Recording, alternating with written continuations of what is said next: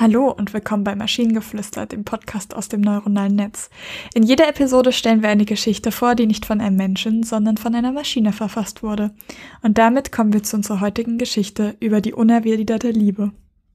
Es war ein gewöhnlicher Tag in einer ländlichen Stadt, als John in die Stadt kam. Einige Leute erkannten ihn sofort wieder, andere waren erstaunt, ihn hier zu sehen. Er war einige Jahre fort gewesen und es hatte viele Geschichten über ihn gegeben. Er hatte einmal eine große Liebe gehabt, aber diese Liebe war nie erwidert worden. John betrat ein Café, als er plötzlich die junge Frau sah, die er vor Jahren so sehr geliebt hatte. Er war sofort wieder in seine alte Liebe verliebt. Er ging zu ihr hinüber, aber sie erkannte ihn nicht. John versuchte seine Gefühle zu verbergen, aber sie waren zu stark. Er konnte nicht anders, als ihr alles zu erzählen.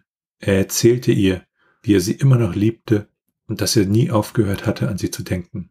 Sie schaute ihn mit großen Augen an. Sie hatte nie erwartet, dass er ihr so etwas sagen würde. Sie versuchte ihn zu trösten, aber er wusste, dass es nichts ändern würde. Er nahm sein Herz in beide Hände und ging. John ging nach Hause und versuchte sich abzulenken. Er wusste, dass seine Liebe unerwidert bleiben würde. Aber er wusste auch, dass er sich immer an diesen Tag erinnern würde, an dem er einmal die Chance hatte, seine Gefühle zu äußern. Oh. Es ist irgendwie sehr traurig. Und gleichzeitig aber so dieses, dieses Positive mit dem, er konnte einmal sich alles von der Seele reden und kann jetzt vielleicht darüber hinwegkommen. Oder er hält sich halt an dem Gedanken fest, dass er seine Gefühle äußern, ja, konnte, aber praktisch nicht mehr nach vorne sieht, weißt du, sondern einfach, ja, auf dem Status quo verharrt und vielleicht nie wieder Glück in seinem Leben findet. Nein, wir wollen positiv bleiben. Nö, heute nicht. Oh. Ich finde aber den Satz, er nahm sein Herz in beide Hände und ging irgendwie sehr schön. Der war sehr poetisch, der hat mir beim Lesen auch wirklich sehr, sehr gut gefallen. Und ich muss auch sagen, also weil ich ja gerade sagte, so, ich, ich finde die Geschichte, die lässt halt nicht viel Positives übrig. Also sie ist halt, sie ist halt aus meiner Sicht beim Lesen, habe ich sie halt als sehr, sehr traurig empfunden und, und habe das auch so versucht darüber zu bringen. Und ja, so, es ist halt, hm, am Ende sitzt man da und ja, aber der Satz, wie du sagst, ist, ne, er nahm sein Herz in beide Hände und ging, der ist ziemlich großartig. Da stimme ich dir voll und ganz zu. Mit dem Plot-Twist, dass sie ihn nicht erkennt, habe ich übrigens nicht gerechnet. Und kurz dachte ich tatsächlich, dass es jetzt so weitergeht, dass sie ihn halt nicht erkennt und sie sich unterhalten und sie sich dann doch in ihn verliebt, weil er jetzt jemand anderes geworden ist.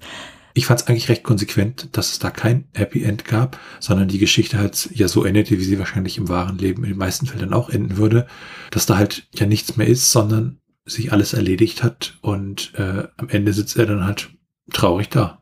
Aber wollen wir tatsächlich Geschichten lesen, die sind wie im wahren Leben. Also zumindest ich lese ja keine Geschichten, bei denen ich weiß, dass es wird alles so ablaufen wie im wahren Leben. Ich will ja so ein bisschen unrealistische Szenarien haben. Ja, aber es gibt ja total viele, ich sag mal, Genres, wo du halt wirklich realistische Szenarien hast, wo du dir auch sagst, äh, die dann teilweise auch traurig sind, tief traurig und wo du sagst, sowas möchte ich nicht lesen, weil es für mich persönlich halt nichts ist, um irgendwie ja rauszukommen und meinen Kopf frei zu kriegen, sondern, aber es gibt ja dafür einen Markt. Ne? Also wir sind vielleicht nicht die Zielgruppe, aber ich denke schon, dass es da durchaus eine Zielgruppe für gibt. Auch wieder wahr.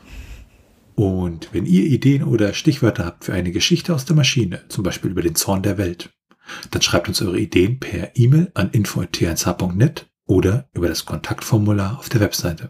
Bis zur nächsten Episode von Maschinengeflüster. Tschüssi. Bye bye.